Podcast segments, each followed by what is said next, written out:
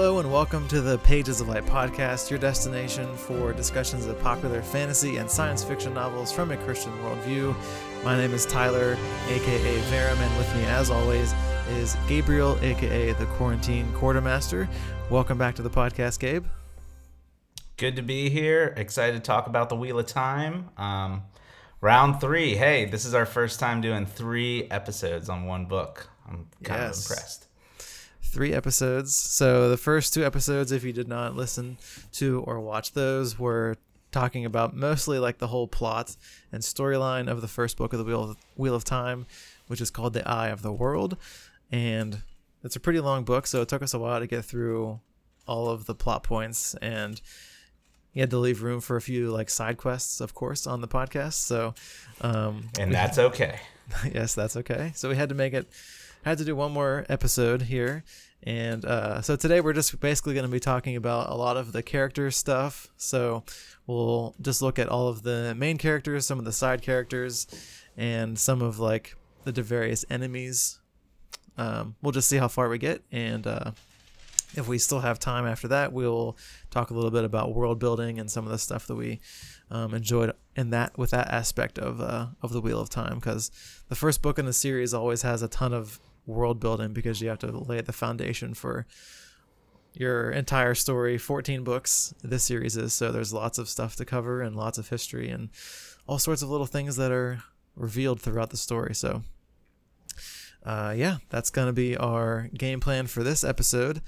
And as of recording this, the Wheel of Time TV show is still going on right now, so I think 6 episodes are out right now, and so in 2 weeks the season 1 should be done. So, and then we'll also plan to do an episode just on the TV show, the first season, just giving our thoughts on that. Oh, and I have some thoughts. Yes, I'm sure you have some thoughts. I definitely have some thoughts from what I've seen so far. So so we will avoid talking about any of those show-related things in this episode, and we'll save all of that stuff for its own podcast whenever the season is all done. And because sometimes you're like, well, why didn't they do this thing? Well, the season's not over yet, so let's just wait, give the whole season some time, and then we'll go from there. So... all right, so let's just jump in. So main characters. So where better place to start than Rand Al'Thor? He is, I guess he's the main character because he has the most viewpoint chapters, and we're mostly in his head throughout the whole story. So, and from what I've heard, it's basically like that for the first 3 books until some of the other characters get a little bit more fleshed out later in the series. So, but for this first book, it's definitely mostly all... Rand. And yeah, I don't know, what did you think of Rand as a character? Do you like him? Do you hate him? He's a good old farm boy. He's that's right, and he's also the Dragon Reborn, you know. He's all things. Sheep herder and so, Dragon Reborn, that's gonna be his Twitter profile. able to channel the power. I mean, there wouldn't be a book series if it wasn't the Dragon Reborn right here. So that's right. So I think that I mean, you can't get more remote than like the Two Rivers, it seems like, you know, on the edge of Manetheren, the lands there, and like just bringing this, I mean, he's an innocent basically. Yes. At the beginning, like he's not a person who has like killed, or you know, like the worst thing he's done is like played some jokes on like the girls in the village. Like that's like the worst thing he's done. Yeah. So it's going to be interesting to watch his to becoming basically the most powerful male on the planet and how he's going to be wielding the power and how this is going to change him, because I mean, he can't stay the same. Yes. And we already see him starting to change, and you know, he starts to, you know, fight with his sword a little bit in this book, and he is just going to bud. He is not a, and he's going to go through his metamorphosis, all the cliches, all at once.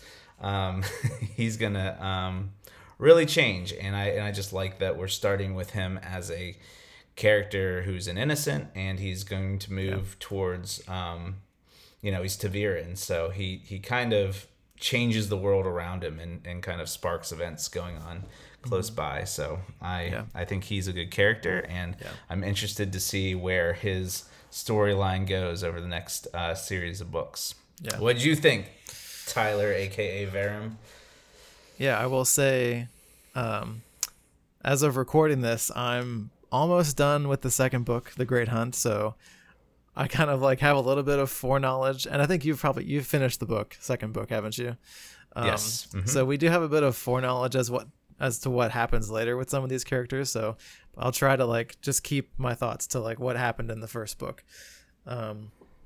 But yeah, you mentioned he's an innocent and kind of naive character in a way, because he's from such a remote village, and I don't know if that's I guess that's a cliche, and because Lord of the Rings kind of has that with Frodo and the Hobbits, they're these innocent people who have to go on this adventure.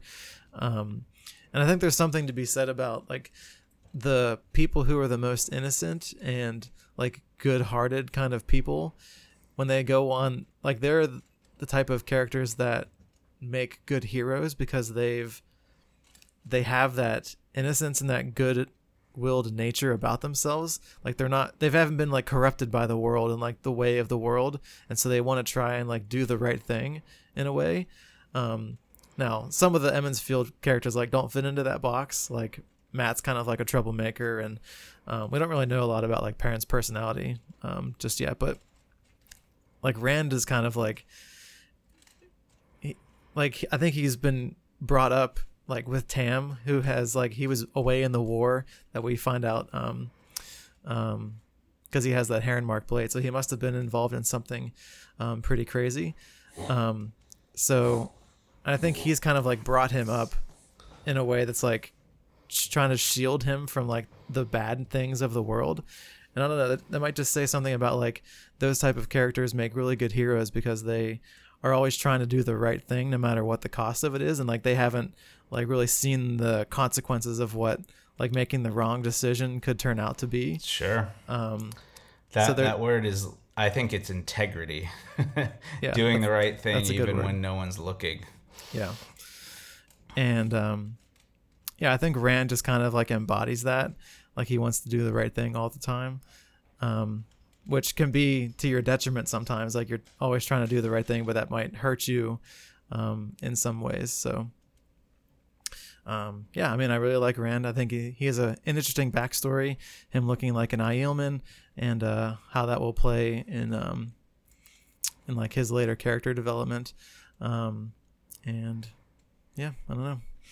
Do you have any other thoughts on Rand?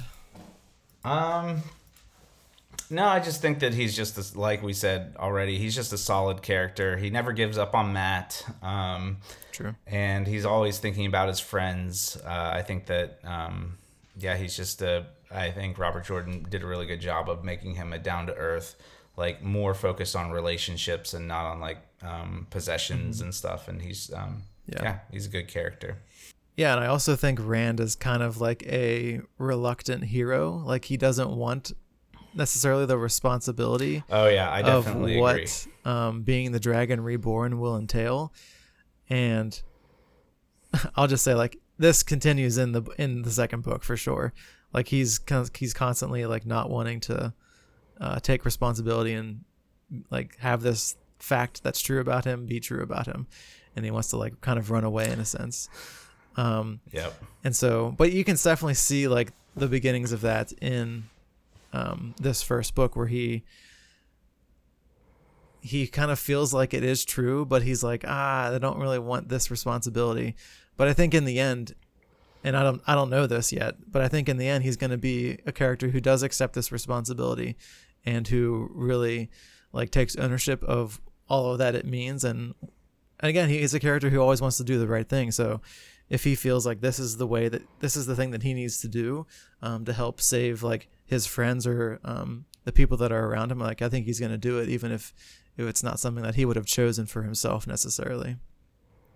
And now I got to build off that, because I think that's a really good observation. I definitely agree that he is a reluctant hero, and he's trying to not come to grips with this. He's kind of running from it. But at the same time, I feel like those are the people that the people who don't want power and the people who don't want responsibility. Like, their heart's in the right place. So, like, he doesn't want to be this big showy, you know, Dragon Reborn. Yep. You know, there's so many rumors flying around about what that could be. But there, you know, there is a part of Christianity that's just like, you don't want the limelight. You don't want to be the center. You want to be the kind of the dependable person who's always there and, you know, ready to take on what's next for the Lord. And, and if you make it all about yourself, which I've done in the past, plenty, just all about me. That's not a good posture for a Christian. It's more about how can I serve, how can I take care of the things that I'm responsible for. I think being a Christian is about taking responsibility, which is kind of like the opposite of what we're talking about, Rand. I think he's just not ready. But I mean, that's a lot of our stories. We're not ready when responsibility comes our way, and we have to recognize. I mean, I know some people who just continue to run, and I just see them, and I'm just like, you make yourself so busy so you don't have to come to grips with the reality of your life. You just like always jumping from thing to thing to thing. It's when we take down and sit down and we say, like, I'm responsible for this, and I need to take the time that it takes to like do it well. That's when you can have a lot of personal growth, and I think God wants to see that for us. Yeah. Side quest complete. That's a good word there. And if we want to kind of keep like we were talking a lot about in the other episodes the parallels to Lord of the Rings, and I think Rand is kind of almost a hybrid between Frodo and Aragorn. Like, he has the naivety of Frodo and all the hobbits, but he has like the reluctancy of like Aragorn, who doesn't want to be the king. He doesn't want to take the responsibility of being king of Gondor, and so he's been like avoiding that his whole life. But when the time is right, Aragorn, he has to decide this. He either has to become who he was born to be, or he has to let his friends die and Middle-earth fall. So in that moment, he has to make an important decision. And there might be a decision like that for Rand in the future, where he has to decide, am I going to be the person I was born to be, or am I going to falter and I guess choose no responsibility and like the easy way out, I guess, even though it might result in bad things happening. Yeah. All right. That's enough on Rand. Let's move on to, I guess, I don't know if he has a better friend, if Perrin or Mat are better friends than one or the other, but let's talk about Mat, who's like the troublemaker, the gambler, and the mischievous one, the treasure seeker, much to his demise in the first book. And yeah, I don't know. I liked Mat. I think he's he doesn't really get a lot of screen time, because he's basically, he gets that dagger and he's just like, oh, like a soggy log for the whole book. Like, he doesn't really do anything. Yeah, you're kind of right like that. He doesn't get a lot of, we're not privy to what he's thinking. Yes. He's just more of a companion sort of with Rand for the majority of the book. Yeah. But they, all three of them are like involved in those dreams. So there's something special about each of the three, Rand, Mat, and Perrin. And so I'm looking forward to like seeing more of like what is special about Mat. I think this was actually said in the show, not in the book, but I've watched the show recently, so I'm just thinking about it. But like in one scene, Moraine says something like, Mat has a lot of power in him, or else that the dagger would have like killed him essentially like weeks ago. So that like gives me a hint that there's something about Mat, like there's some kind of power involved with Mat, whether that's some kind of dark power or, some kind of good power. I'm not sure yet. But Yeah, he's definitely an interesting character. We just don't really get a lot of insight into who he is as a character in this first book, so I don't know, it's kind of hard to say like a ton about him. Other than that, he likes to find treasure and get cursed. Yeah, I think Matt, yeah, like you said, we don't know too much about him. But what we do know is that he's another farm boy. He lived in the Two Rivers, you know, outdoorsy life. And then, like, you know, Rand comments or something in his brain that, like, you know, Matt's kind of like the kid who never grew up. He still wants to play pranks on people. He covered the dogs in flour, and they, like, ran all through the house, and, like, he caught a beating for that, and he was like, I got you. And he, you know, uses his sling to get the white cloaks all dirty at the beginning of the book, and that's where Rand has that kind of showdown with Bornhald of the white cloaks, and then he goes running through the, you know, fools rush in where angels fear to tread sort of thing. In Shadar Logoth, he's just like, yeah, let's go run through here. No Trollocs are here. Yeah, but let's ask, why aren't the Trollocs here? If they don't want to go in here, why would we want to be in here? Yes. So yeah, he's kind of, you know, definitely very impulsive. He's always pushing the boundaries. Always pushing the boundaries. You know, trying to crack a joke. But yeah, we do know that he is Ta'veren, which, I mean, sets him apart from like 99.9% of the rest of the population in the book. Yeah, it's that he's Ta'veren, and so is Rand, and so is Perrin. And we know the supernatural end. We said this in the other podcast that, you know, Rand is the Dragon Reborn, can channel the One Power, and Perrin has night vision and wolf sense and telecommunication with the wolves. Yep. They send their little pictures back and forth to one another. So, yeah, again, what is Matt? He's kind of the mystery here. We don't know. Yeah. But he's got the dagger, and that's, like, part of his, like, identity as a person is he's the one with the dagger. Yep. Because that's what Ba'alzamon shows him. In the dream. In the dreams and stuff. And that's what he sees in the dream. He sees them, those three. Isn't it? Yeah. I don't remember. There's a point at the end of the book where there's like three wax figurines, and like Matt picks up the one with the dagger. So it's definitely part of his identity, and it's just unraveling what it is. Yeah. Very good. And you mentioned Perrin just a second ago there, so let's just jump into him. And yeah, Perrin is like the quiet.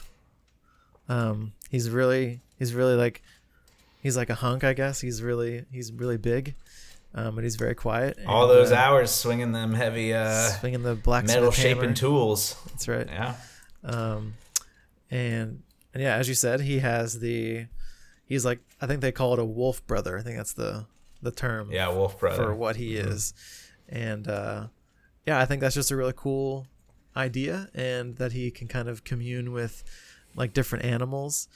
I was talking to you earlier about this before we started recording, about Star Wars Rebels, and there's a character, his name's Ezra Bridger. He's like the main character in the series, and he kind of has this thing with the Force where he's really good at, like, communing with animals and, like, understanding how they feel. And there's, like, animals in the show that will, like, help him get out of situations, like they know a way out or stuff like that, where and I think that's very similar to, like, how Perrin is. Like, he almost has this ability. It's not the Force, of course, but he has this ability. I don't know if it could be through, like, the One Power in some way, or that's something that's making the connection between those two, the wolves and Perrin. Maybe we'll find out more specifics about how that connection works in later books. But yeah, I just like that he, like, kind of has these allies in the wolves, and they come to his aid, of course, when they're captured by the Children of the Light with Egwene. And yeah, I think it's just really, he's a cool character. Again, like with Matt, we don't get a ton of screen time with him. So I'll be happy to get more like point of view chapters with him where we're going to get to see his inner thoughts as well, and like how that connection with the wolves works a little bit more. So yeah, I don't know. What do you think of Perrin? He's our third farm boy, you know, just hanging out with Master Luhan, shaping some steel every day, all day. And he's got all of his muscles, and he becomes a wolf brother. And I think they say like, so I don't think it has something to do with the One Power. I think Elias at one point in the book goes like, "This is an old thing, boy." Oh, yes, yeah, you're right. I do remember that. Yes. And I have the voice acting to pull upon like different character. You know, the same like. There's a male reader and a female reader in this book series, yep. And they have the voices, and the voices help me recall who said what. Yeah, because Loial has this sort of slow sort of speaking in the book. But Elias is like, yeah, this is an old thing, boy. And that reminds me of when in The Lion, the Witch, and the Wardrobe. Thank you. I got you. Yes. I know right where you were going. Yep. Lion, the Witch, and the Wardrobe, because Aslan says something along the lines of like, this is the old magic written into the universe before, you know, time itself. Yep. Wow. I'm really impressed that you picked up on that brainwave, because I was totally blanking, and I don't think anyone else would have been like, oh yeah, the Lion, the Witch, and the Wardrobe. So exactly. Nicely done. Okay, good job. Yeah, because you said it's like an old power, and then you said it's like, and I was like, what else is it like? Ah, yes, that scene in The Lion, the Witch, and the Wardrobe. Yes. Yeah, and so you know, the Aes Sedai are obsessed with knowledge and figuring things out, and then there's I don't think it's in this book, but there's a point where they're like saying, is this an old thing, or is this something new? Mm-hmm. So old things can come again because it's the Wheel of Time, and so something that happened long ago. And then there's new things, and then it's also in like a lot of the knowledge in the breaking of the world has been forgotten. So there's no way to know if it's a new thing coming or an old thing come again, or if it's something new, indicating the dawn of a new age. And they keep talking about how there's going to be a dawn of a new age here, and we know that Rand is bringing that about because he's Ta'veren and he's the Dragon Reborn. Yep.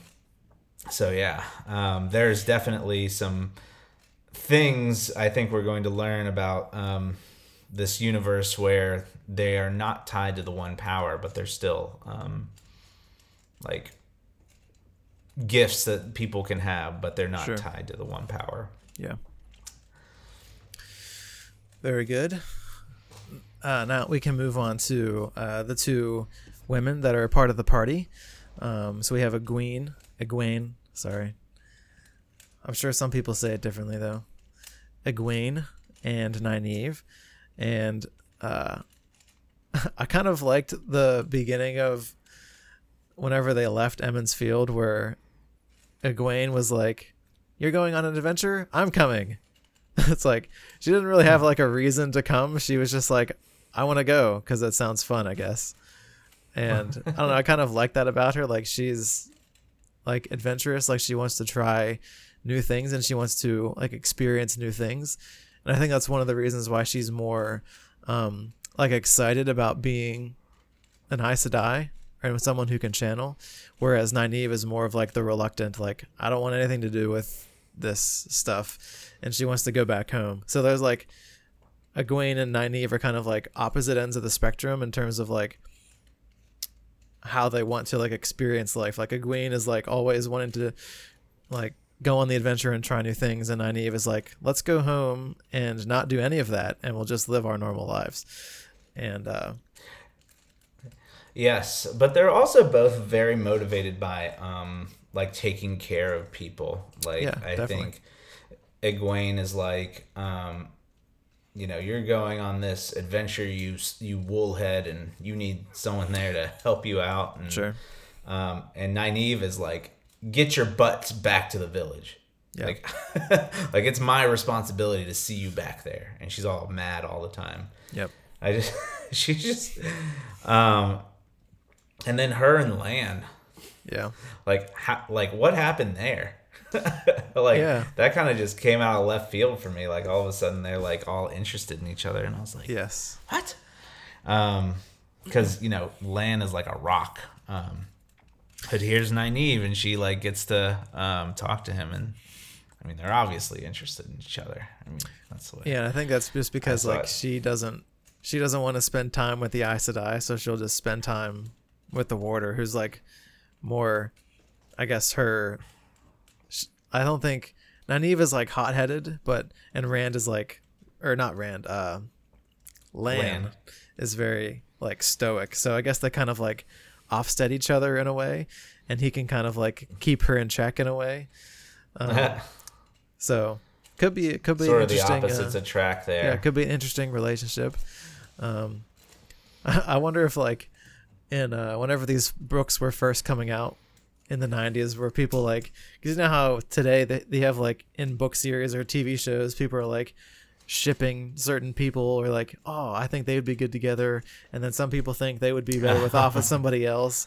I wonder if there was any of that dynamic like back in the day whenever these books are coming out, like what people thought about. Team Edward and Team Jacob from the Twilight series. Yeah, and people made T-shirts. That Hunger was like Games. The first time that became like big. Yeah, Team Gale or Team PETA from Hunger Games. So there's not really a competitor right now, I guess, with Lan, but I don't know, we'll just have to see where that goes. Maybe there's Team Egwene just by herself for Rand. Oh, Lan and Egwene? No, but Egwene's supposed to be with Rand. Yeah, that's what I was trying to say. Rand with Egwene. Yes. Sorry, that's the only because like he's a main character, you know, and I feel like that's usually where it stems from, like the main character. I feel like Egwene would be the one. Be like, yeah. And then she's got plenty of competition. She's got like all these girls like Rand, like Elaine, the heir to the throne, and the farm girl with whose mom is very upset that the boys are making her daughter look at them that way, and Perrin is the best at talking to girls, and I wish he was here. But Egwene had that guy with the traveling folk that was very sad that she had to leave. Aram. Aram, the way of the leaf. Anyway, we digress, talking about Wheel of Time relationships. But yeah, I like Egwene, and I also like Nynaeve a lot. I think I like kind of the aspect of like it's her emotions that is what causes her to channel. And I'm kind of thinking of a scene from the show where they show that very explicitly, but I'll keep that out of the discussion for now. You're having trouble compartmentalizing. I am having trouble, just because like it's just, you know, the second book, you know, the show, and you're like, I can't talk about it. I'm trying to keep all these storylines straight in my head, so it's hard for me to like just keep it in like, this is only things that happened in book one. I can't bring in any more external knowledge. It's too hard. You just got to be who you are. I know. Just let it flow. Just let it flow. That's okay. All that to say is I do like the whole set of like the Emond's Field 5 as like a group. I think they all bring like unique perspectives and unique ideas, and they're all unique people, and they all have different cool personalities, and I think all of them make like a really good cast of characters. Sort of again like the hobbits from you know, Lord of the Rings. Like you have Frodo. I mean, Frodo doesn't really have like that much of a personality, to be honest. He's kind of just like, he's the ring bearer, and that's all he does. But then you have like Samwise, who's like the loyal friend. You have Pippin, who's like the kind of like the troublemaker. Yeah, Pippin's kind of like the troublemaker, like Matt, where he's always getting himself into bad situations because he's too curious, I guess, usually most of the time, and impulsive. Yeah, and impulsive. So, and then I guess, I don't know, Mary's kind of like a serious, and he's kind of always trying to keep Pippin in check, although sometimes Pippin kind of drags him into his nefarious things that's going on. So, yeah. The Lord of the Rings parallels continue. Okay, now that we're done with the Emond's Field people, let's talk a little bit about some of the other side characters. So, first of all, Moraine is probably the biggest side character, and she is, of course, the Aes Sedai who comes to Emond's Field and is looking for the Dragon Reborn, and she finds all these Emond's Fielders who are Ta'veren and takes them on this journey. And yeah, what did you think of Moraine? I think she's a pretty cool character. I like kind of the magic wielder, like a Gandalf in a sense, for all of the group there. Yeah, I mean, first of all, the Aes Sedai magic is pretty cool. Like, it just seems like it's not cookie cutter, you know. It's just like whatever suits the situation, they're like able to do, and so I really like the magic system. But yeah, Moraine is like this ocean of calm. And like the torrent of dark friends and the Dark One coming, and she's just like very wise, and she's very kind of steadfast, and it's kind of like if you were in trouble, you would want Moraine to be on your side and want her fighting for you, because she would give you wise counsel, she would take care of you, and she would help see you through, and she just seems very honest and genuine. Yeah. And that's kind of my impression of her, that she is an Aes Sedai worth trusting. Yeah. And as we will see in later books, not every Aes Sedai is like Moraine. Yeah. Not compartmentalizing. I don't care. Yes. But we are merely alluding to it that not all Aes Sedai are like Moraine, because if you read just the one book, you feel like all the Aes Sedai are like Moraine, like these very, very powerful, very wise, very even-tempered, very diplomatic people. But I mean, the Aes Sedai is just like it's a society unto itself, and there are ones there that are for knowledge, and others that are hot-headed, and others that are pride, and then you have the Black Aja, which is the people who have given themselves to the Dark One to do his bidding. So just like but if you take Moraine as like the thing to compare all of Aes Sedai, or if they were all like Moraine, then they would just be good. But I mean, it's just like human society. There's a wide range of women who are Aes Sedai.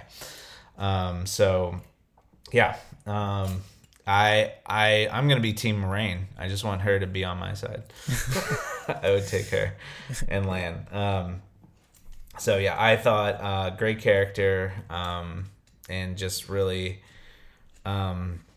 the majority of the magic is going through Moraine, and she's using it out of necessity and for good things, and healing people and defeating, a deadly enemy when it's necessary. Those are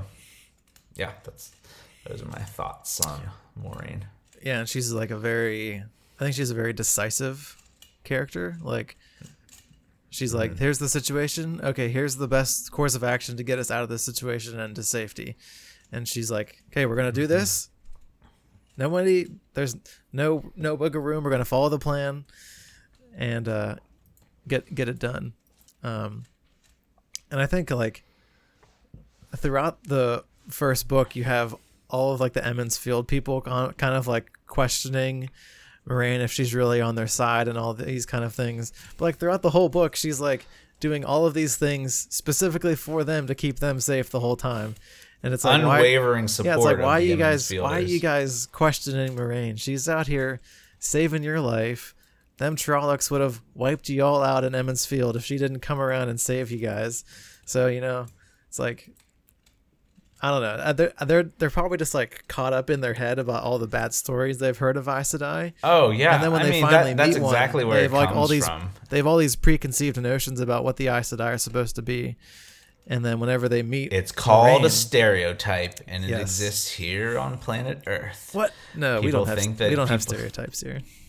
Yeah. Okay. Yeah, and so yeah, they're just caught up in all the old stories and all the things that like the Gleeman would say about the Aes Sedai, and you know Tam's warning that you know the truth you hear is not what they say, and which has an element of truth in it. Yeah, and like words have power, and Aes Sedai always speak the truth, and we'll learn that there's a ritual that they go through that only allows them to speak the truth. Yes. But you know what? I've been thinking this for a long time, and this is going to be the perfect opportunity to talk about God and the Aes Sedai all in one go. So here we are. All right, let's go. So I had a boss who micromanaged me, and he was very obsessed with words. And he he needed a level of precision in the way that you communicated that was previously unknown to me. Like you could not use the wrong words in the wrong spot. Like this isn't a hub, it's a switch. And then we're going to go into the explanation on why it's a switch, and we are going to learn this. And it taught me to communicate more precisely, and I still use it, and it's a valuable skill, but I mean, to be on the hook for every wrong word that you use is a very tough situation to be in. Yeah. And like, it does not matter that your intention was good. Like if you use the wrong word in the wrong spot. I was once stopped during a professional development to, instead of saying like drag and drop, like to highlight things on the desktop, it was stopped, and I was told that is called lassoing items in the like on the desktop. So stickler, just the next level of accountability when it comes to language. Okay, back to Aes Sedai and speaking the truth. So I have learned to calibrate my speech to try and communicate things exactly as like to his specifications, but it's also made me think through things a lot more and use the correct vocabulary at the correct time, which is a valuable skill. And when it comes to truth, I have made a pact with myself not to lie, and it's going to be very hard to go through life not lying. And that's not to say that I'm not fallible, and like I may say something that is what I feel to be in the truth, but then it might have been a misunderstanding. Sure. Yeah. But like if you ask me something, you're going to get the truth because I don't lie. And there's something that I use from a discipleship journey called the balance between truth and grace. So whenever you're speaking to someone, you want to speak it in grace. So you should never come at somebody and make them feel like offended and like they're in the wrong. So you have to find where's that balance between telling someone something and then doing it in a way that they can hear it and it's graceful and there's not like you're not stinging and like trying to hurt this person. And then there are things that I choose to say that are true but maybe not like maybe I got home and the old me would be like, this is a terrible example, but like, I just walked in the door. And that's the truth, but maybe it's like, I just walked in the back door and I've been home for like half an hour, I just walked in the door, sure. So there is an element of truth in that. Yeah. And it's like a half truth. That's just a very short, little example, where I'm not telling a lie, but I'm also not being truthful. But there is this passage in the Bible that says we need to be as wise as snakes. And I think that's in Proverbs somewhere. So, it kind of makes it incumbent upon the listener to hear the things in the way that they're being communicated. So, if you have two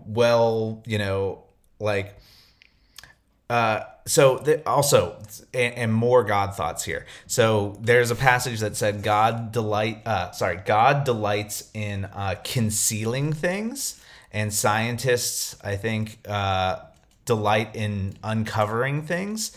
And so, you know, if God does stuff, then that is okay, right?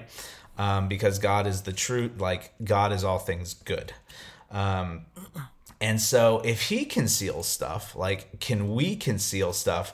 But it is incumbent upon the listener to be as wise as a snake. So I can say, I just walked in the door, and then the person on the other end might say, like, but when did you get home? And then I'm obligated to say, like, oh, 20, 30 minutes ago, and I've been watching a television show or something. That's not what happens here, because I'm usually doing the pets. But, like, it becomes incumbent upon the listener to hear, but that only works if both communicating parties are, like, truth tellers and you know, people who, like, have a ethical code, because if you know that that's the other person and you hear them say something that's not quite right, you can be like, well, let's just go back to that for a second. What do you mean?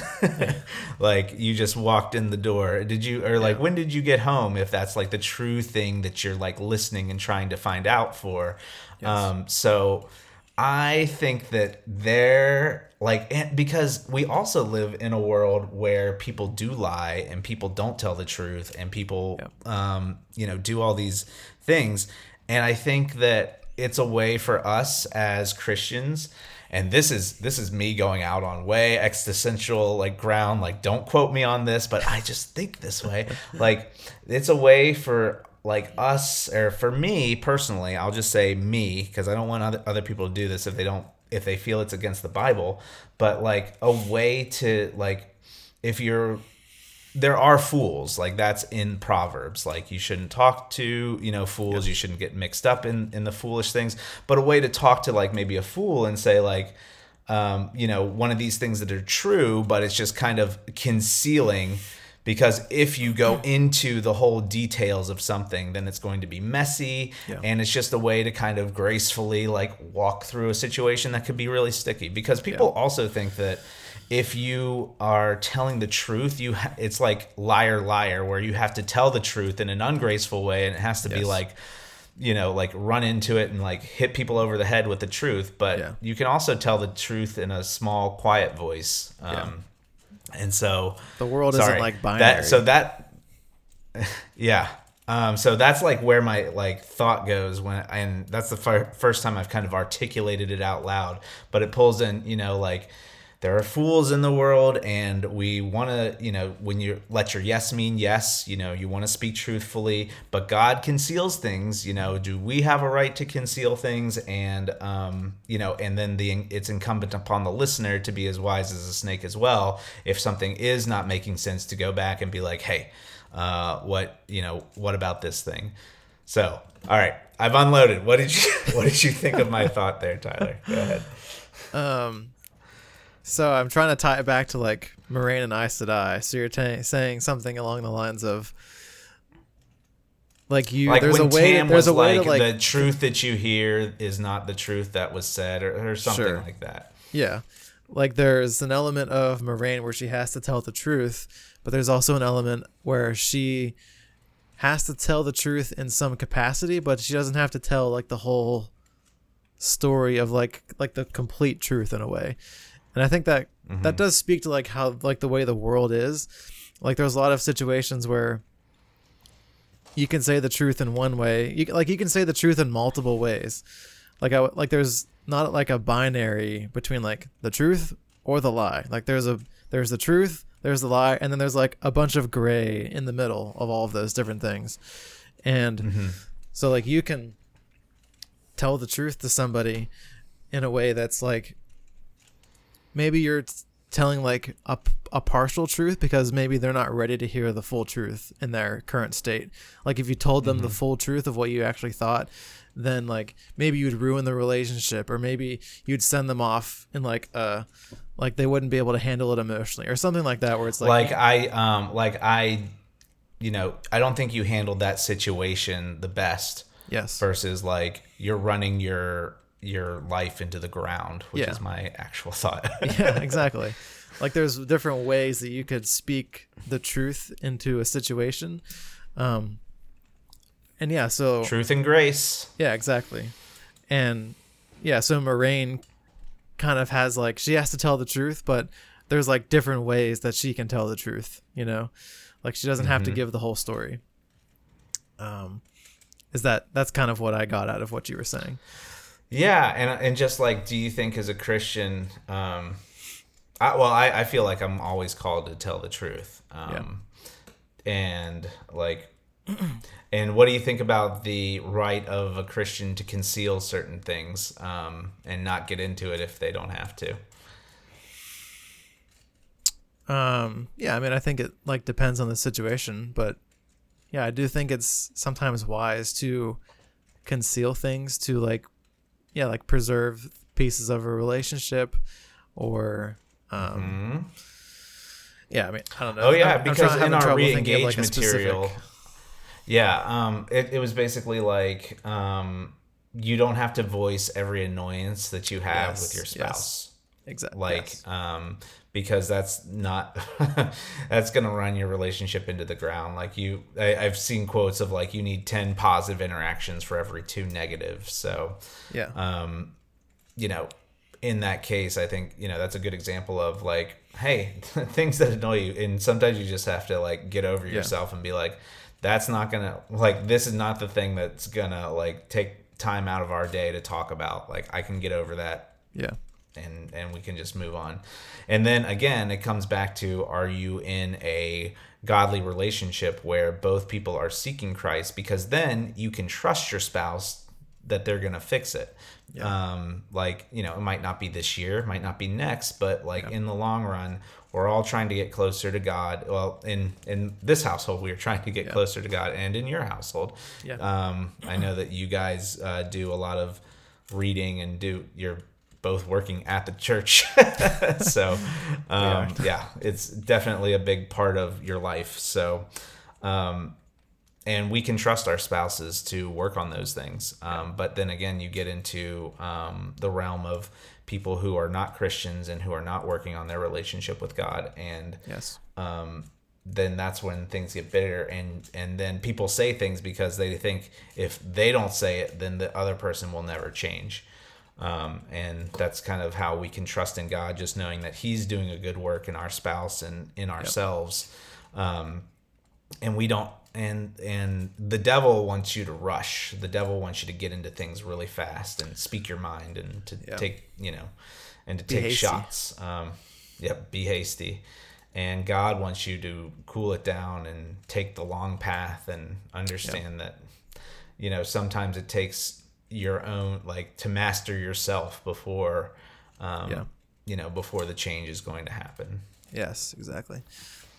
I think I've mentioned Jordan Peterson on the podcast before, but he has a book, 12 Rules for Life, and there's one of the rules that's something like you need to, it's basically like the clean your room rule, where like you need to fix your things in your own life before you can go out into the world and try to change everything in the world. And it's like a good principle to live by. Like not trying to, like, if you don't have yourself together, you're not going to be able to like speak truth into the world and do it in a good way. And I think something else with what you were saying, like there's a difference between like just always saying, like speaking the truth all the time and like telling the truth in specific situations. Like you don't need to like walk around saying like your hair looks stupid or like I hate those shoes or like that's just like telling the truth for like no reason, just in a way that's supposed like designed to be hurtful to people, you know? Oh, for sure. So like I mean, you can tell the truth. Comments aren't kind. Like you can tell the truth, but that doesn't make it like beneficial to anybody around you or help the relationship in any way. Like there's, like whenever you're in a specific situation where you're trying to resolve a problem or something like that, where it's like more of like an intimate relationship and you know the person really well, like I think those are the scenarios where you need to really think about like how you're telling the truth and like what is the best way to go about that. And like sometimes like, do you need to just tell someone just bluntly and honestly like what you think, or is it a scenario where you just need to kind of like, I need to kind of say it in this particular way that they are more receptive to hear what I, like if I say it in this way, they'll be more inclined to listen to what I have to say. Whereas if I just came out and said it bluntly, they would just write it off, you know? So you have to think about how someone's going to respond as well. Because you want to be a reflection of God's character, and you know, Jesus was not known for going around and insulting people's sandals and telling them that they didn't have good jobs, and you know, those were not in his character. He was about, you know, listen to my words. I can bring you life out of, you know, the death that you are in. And he like, his words brought life to people, and that's also a good barometer. Like, are your words life giving, or do they you know, take away from the moment and take away, you know, end up leaving hurt and scars on people? I try to make my words be as to fill people up as much as they can, and as much as I can to give it to him. Yeah, and I mean, with Jesus, like, he didn't like avoid the hard things, or he didn't avoid like telling people about their sin, but he did it in a way that they were receptive to hearing what he had to say. So it was the way that he said it to those particular people, and he could do it in the best way possible because he knew who they were, he knew their life story, he knew everything about them as a person. But it's like, it's harder for us because we don't know everything about even the people we know the most. We don't know everything about who they are and like their thought process and how they're thinking.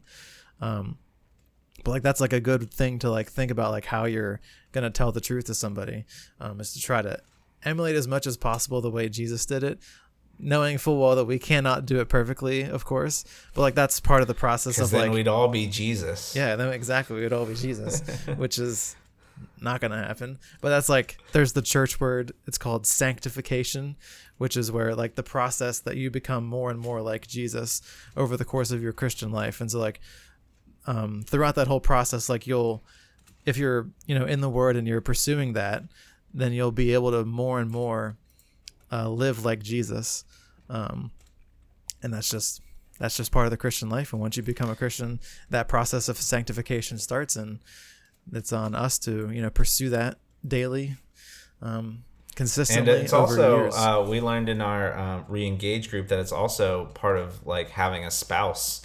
One of the quotes from the book was, you know, in marriage, there is no place to hide because you live with a person day in and day out. They see you at your best, they see you at your worst, and and then if you are in a Christian marriage, that your spouse is supposed to, they will see your sin and they will try and help you. And if you have a spouse that's after you, or you feel like they're after you, that can be very taxing. I've also had, I'm divorced, and I've had, I wouldn't say that I was felt like I was like, my ex-wife was after me, but just that there was constant improvements to be made, and it fell squarely on my shoulders, and that's a very taxing way. And that's another way that you can smother someone is by is putting it all on them and not realizing that in a marriage, like, this is a journey together,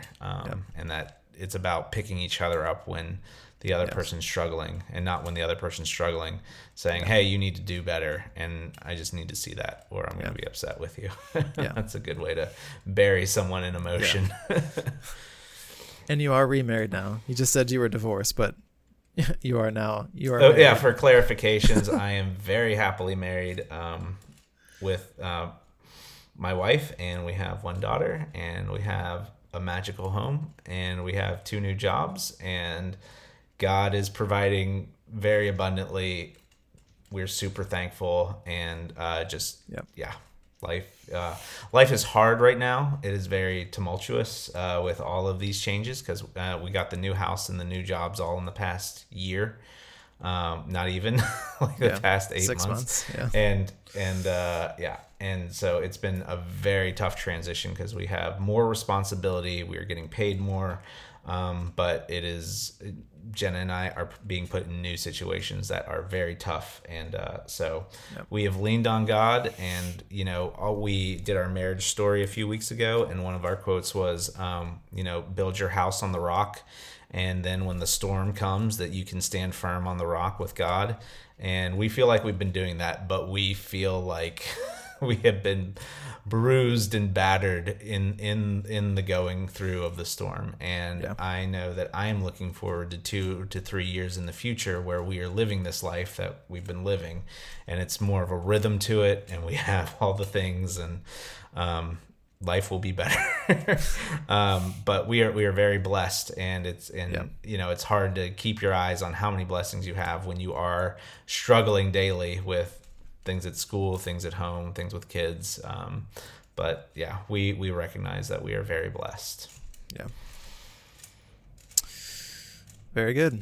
Side quest 2, 3, 4, 5, and 6 complete. That concludes our discussion of Moraine as a character. Yeah, because right. We have no more time to talk about her. Okay, now we can do probably rapid fire. All right. So we'll do Lan, Thom, and Loial, and I don't think we really have time to talk about enemy characters, but we kind of talked about those throughout the other episodes. So if you didn't listen to those, just go listen to those or watch those to get our thoughts on that. So Lan, he is Moraine's warder, which is like her. So like warders are bonded to Aes Sedai, and there's a deep connection there. Something that is not necessarily shown a lot in this first book, like what that connection is like. But in the show, they do talk about that a lot more, and they make that more explicitly clear. So we'll talk more about that whenever we do our show podcast next. But yeah, I think I just really liked Lan as a character. He's obviously an awesome swordsman, and he makes... make it look easy whenever he's fighting people, and he's just really protective of Moraine, and doesn't want her to get hurt in any way, and like together they are like a crazy fighting force, and like with her magic and like the connection that they have with each other, like he can kind of understand her emotions and what she's feeling and vice versa. So I just really like that relationship between the two. And we don't really get I don't think we get any point of view from Lan at all. So we never really get to see like what his thought process is with anything. But yeah, he's just kind of like the stoic warrior protecting the Emond's Fielders and everybody else. And he's also like a scout. He'll go ahead and make sure everything is safe for everybody. And yeah, he's just a good guy, good character. What do you think? Yeah, he's good. I do like the Moraine and Lan duo, because if she's overextended her magical self and she's all weak, Lan is her protector, and it makes you see that Aes Sedai aren't perfectly invulnerable, although they are heavy power, one power wielders, and Lan it just kind of makes sense. He's there to protect her when she needs it, and she does a lot of the heavy lifting too. They're both, together they are a force to be dealt with. At one point in the book, it's quoted that they both would be worth 1,000 lances, and over time, their accomplishments build up. And he's just a stoic character. I think. He didn't say this, but he was basically Rock is more expressive than Lan. I like those comparisons to natural things. Rock is more expressive than Lan. Good character. Enjoyed him. He's full of knowledge too. He doesn't say much, but he's like a tactician. He breaks into the White Cloak camp. Not every person could devise a way to do that, but Lan's just I got this. Yeah. So just highly, highly capable individual. And I think I don't remember if this was from the first book or not, but he's a lord, or he was a lord or something. Yeah, it is. He's like a it's king when they go something. To Fal Dara, they talk about Lan's backstory and how he was supposed to be a king, I think, and then his lands fell, and and he was noble born, but and now he lives a life of service, just like Jesus Christ, serving other people. Well, we don't have time for another Jesus side quest, though. Sorry, go ahead. But yeah, like because of that, his noble birth, like he probably is highly educated, and so like he can use a lot of that education. Sure. And now his crazy physical prowess with the blade, and like merging those two things together makes him a very capable warrior and like a capable ally to have on your side if you got to do something to defeat some enemy. So yeah, Lan's awesome.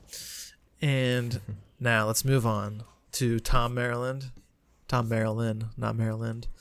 Yeah, Thom. I love Thom. He's awesome. I love the just like the he's like a happy character almost. Like he's got the music and all the stories, and he goes to Emond's Field and makes everybody he like woos everybody with their stories. It reminds me of that scene in Lord of the Rings when Bilbo is telling his story about the dragons to all the little hobbit kids. And he's like, there was two trolls, and they're all their eyes are like, oh, what did you do? Like that's kind of what he reminds me of. Although he's not like, he has a tough like history, so he's not like all like rainbows, sunshine and rainbows, and sunshine unicorns. And rainbows. Yeah, like he does have like a serious history, and like a lot of stuff has happened to him in the past, so. The fact that he can kind of like look past all those kind of things and still like make people laugh and be happy is pretty cool. And I like that he's also kind of like I mentioned this in one of the other podcasts, but he's kind of like a father figure to the Emond's Fielders. Like he wants to protect them because they got mixed up with the Aes Sedai, and like we find out he had a nephew, I think it was, that could channel on the Aes Sedai, gentled him, and then his nephew killed himself.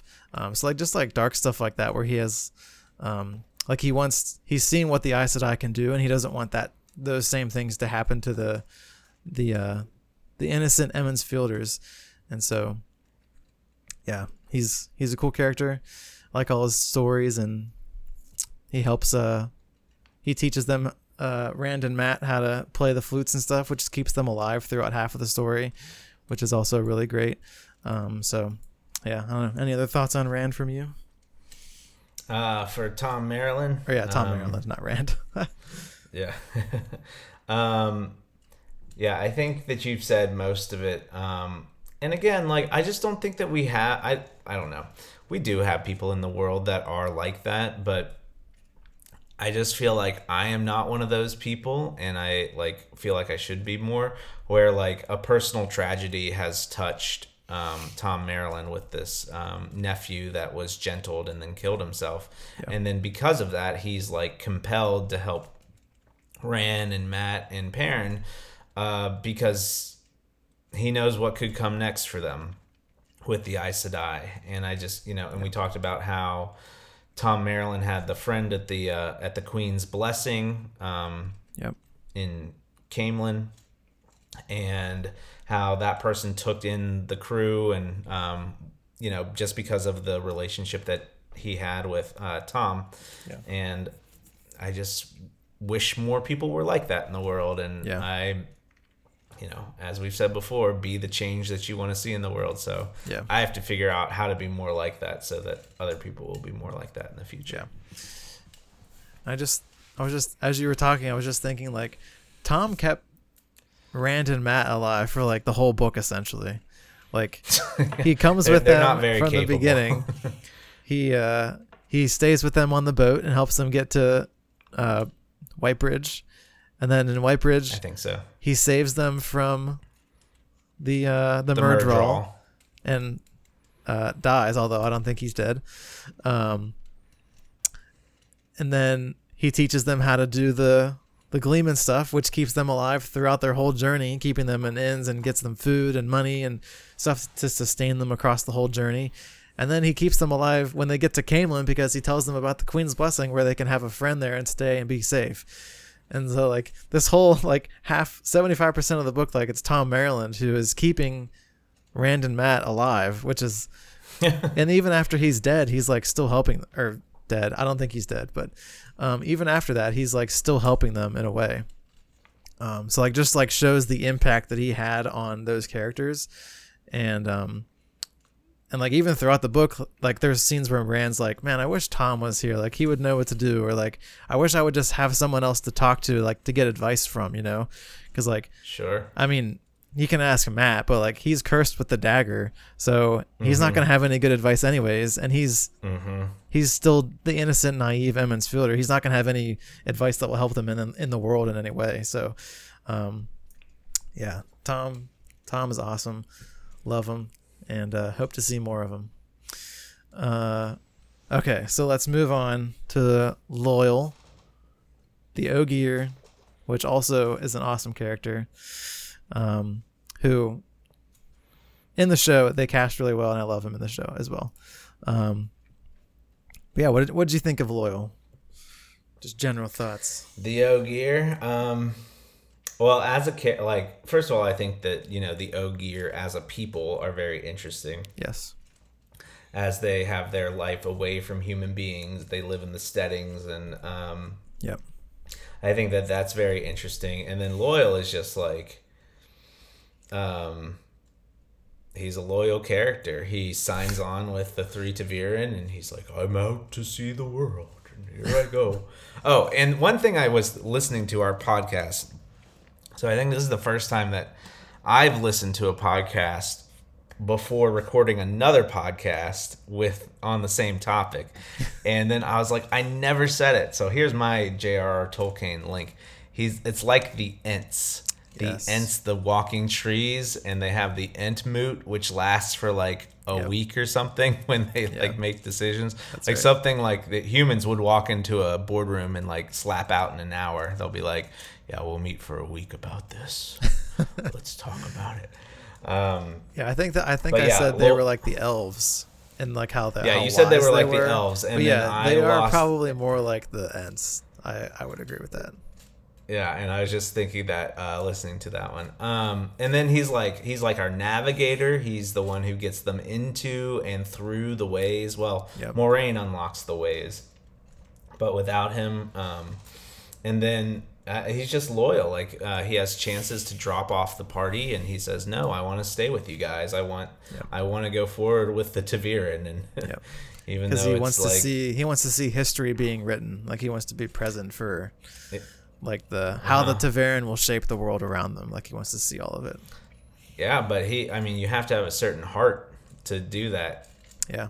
And Loial at 90 years old, you know, being basically the rambunctious teenager of the of the Ogier. Yeah. You know, he's like, I want to go with you guys. Oh, this is going to be great. I enjoyed him. Good, steadfast character. Approval. Stamp of approval. Yeah. I agree with all of that you said there. I also like whenever he comments about like the way humans do certain things. He's like, why do you humans do things like this? Or why do you have to make decisions so hastily? Or why are you always in a hurry? Like just him commenting on the way humans do things is kind of amusing because he's like, he doesn't like understand the way humans are. And especially like, we see a lot more of this in book 2 whenever they get to a certain city where he's like, this is like too conniving for me. It's like you got the humans have like, it's too complex the way humans think. And he's, but yeah, we'll talk about that in a later episode when we get to book 2. But yeah, Loyal's awesome.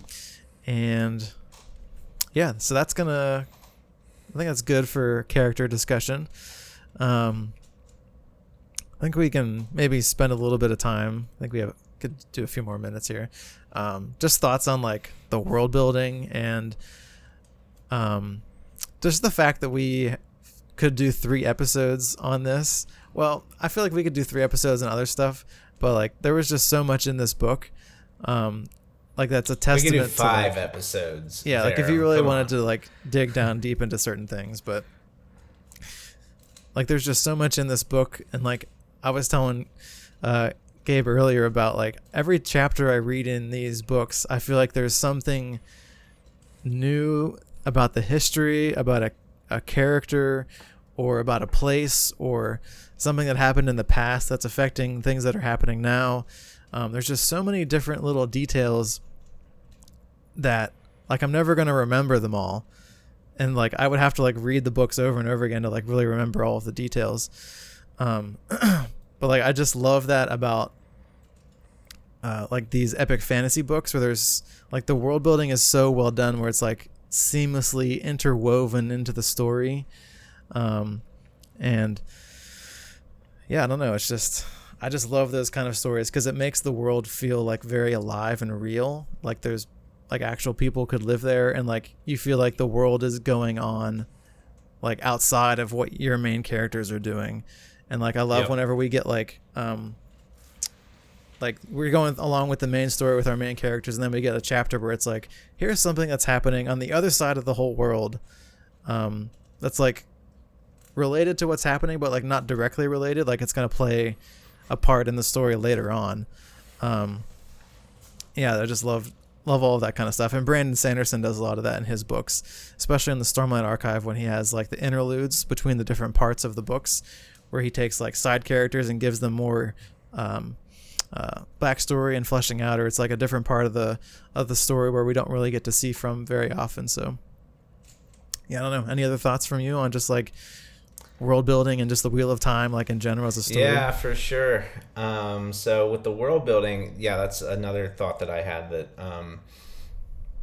like Robert Jordan does a good job of framing and like building in the history. Like when Moraine is in Emond's Field at the Two Rivers, and she's just defeated all the Trollocs, and they're saying, "Get out, you Aes Sedai witch! Nobody wants you here."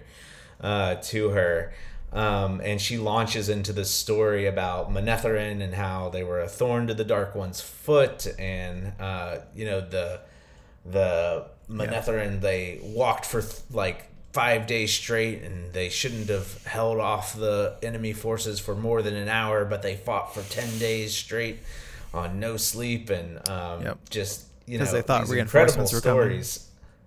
Yeah, they and so that like just like, oh, you're in a town, but now you're getting like the history of the people who lived here, and like why they are the way they are. They're all as stubborn as stone, and they don't so there's that. And then there was one other thing I was going to mention that I told you I'd save for the podcast, which was I love the way that Robert Jordan does these like self-referencing like analogies, maybe.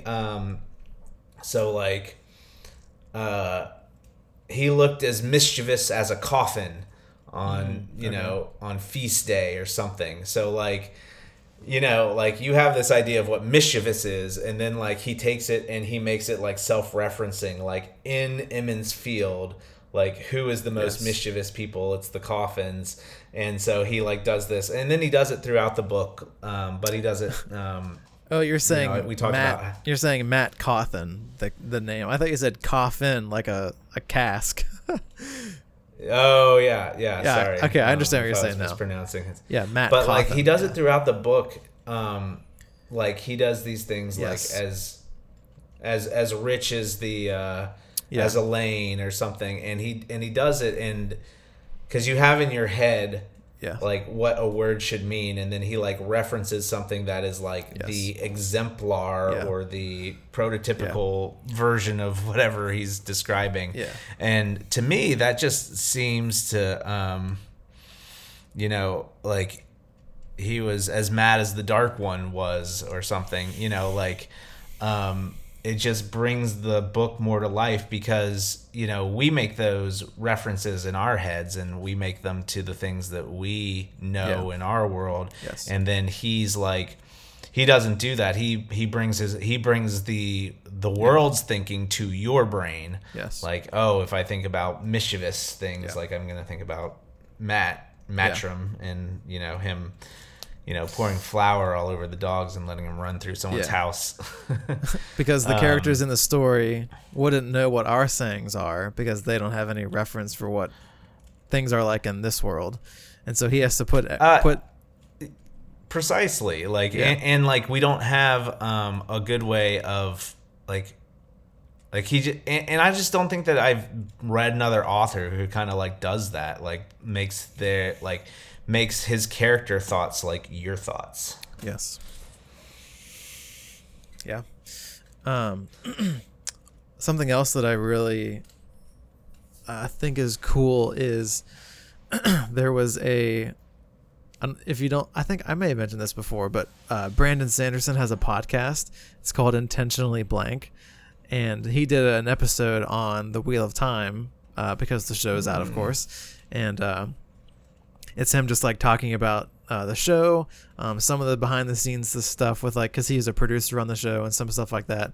But something he mentioned in that podcast is that the Wheel of Time is heavily based in like legends from Earth, and so like he pulls in, there's a character mentioned called Artur Hawkwing throughout the book, this first book, and that's like a callback to King Arthur and the Arthurian legends that we have in this world. Oh, and interesting.